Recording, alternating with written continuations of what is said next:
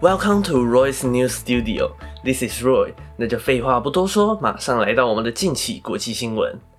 两家俄罗斯报纸称，该国滑冰明星 Valieva 在北京冬奥会前对一种违禁药物检测呈阳性。这些报道是在周三晚些时候发布的。报纸 R B C 和 Commonsense 说， Valieva 上个月在爱沙尼亚赢得欧洲锦标赛之前，对曲美他嗪的检测呈阳性。这种药物被世界反兴奋剂机构禁止使用，因为它可以提高血液流动效率并有助于耐力。所谓的阳性测试可能使俄罗斯失去团体金牌，同时也威胁到 Valieva 参加下周开始的个人项目。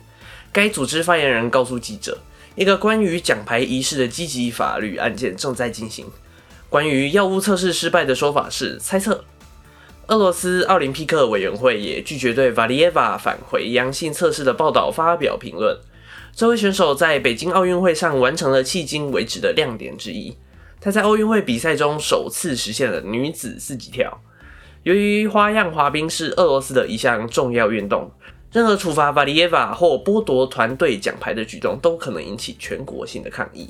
俄罗斯体育频道 Match T V 的副总制片人在没有引述任何消息来源的情况下说，有关的样本是两个月前采集的，药物曲美他嗪对运动员没有任何帮助。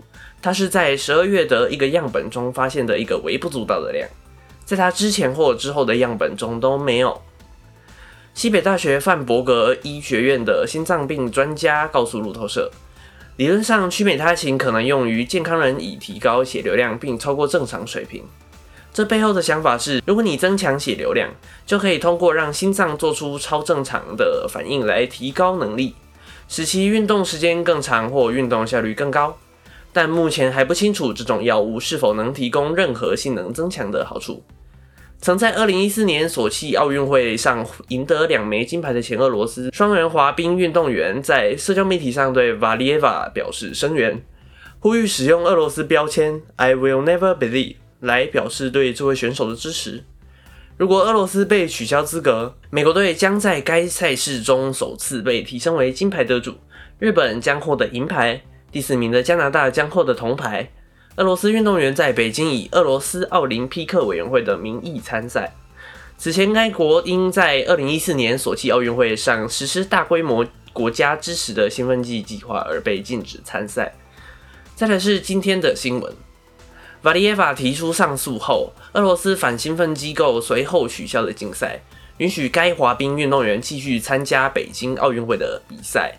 国际奥林匹克委员会表示，希望此事尽快得到解决，将对俄罗斯反兴奋机构的决定提出上诉，预计将在周二的女子单人滑冰比赛前做出裁决。国际奥委会将行使其上诉权，而不是等待俄罗斯反兴奋机构的合理决定。因为在该运动员应参加的下一场比赛二零二二年二月十五日女子单人滑冰之前需要做出决定，该上诉将由体育仲裁法庭处理。该公告解释了本周花样滑冰团体赛奖牌仪式的延迟原因。